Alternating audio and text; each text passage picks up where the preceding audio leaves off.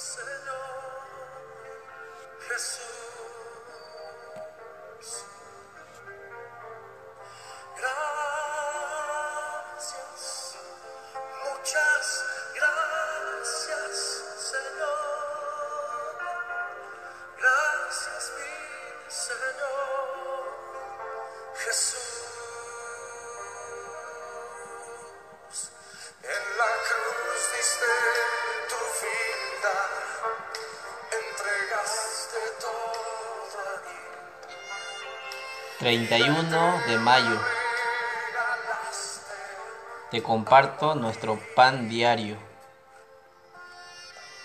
El tema de hoy, comunión interrumpida. El grito fuerte y doloroso atravesó el aire de la tarde oscura.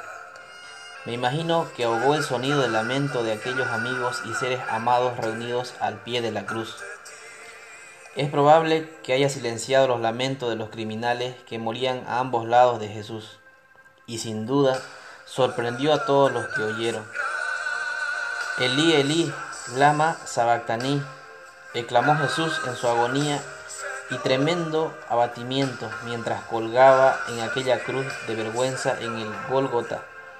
Mateo 27, 45 al 46. Dios mío, dijo, Dios mío, ¿por qué me has desamparado?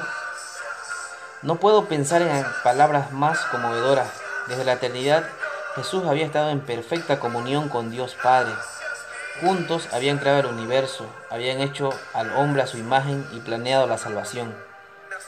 Nunca en la eternidad pasada habían dejado de estar en plena comunión el uno con el otro. Y ahora, mientras la angustia de la cruz continuaba devastando de dolor a Jesús, sintió por primera vez la ausencia del Padre al cargar los pecados del mundo.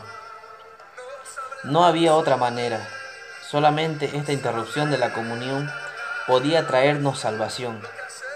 Por esta experiencia de abandono en la cruz, los seres humanos podemos recuperar la comunión con Dios. Repite conmigo,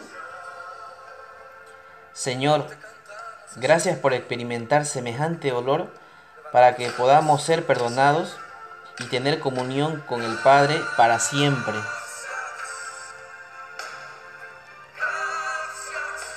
Te deseo un bendecido día y recuerda, la cruz revela lo que Dios siente por los perdidos.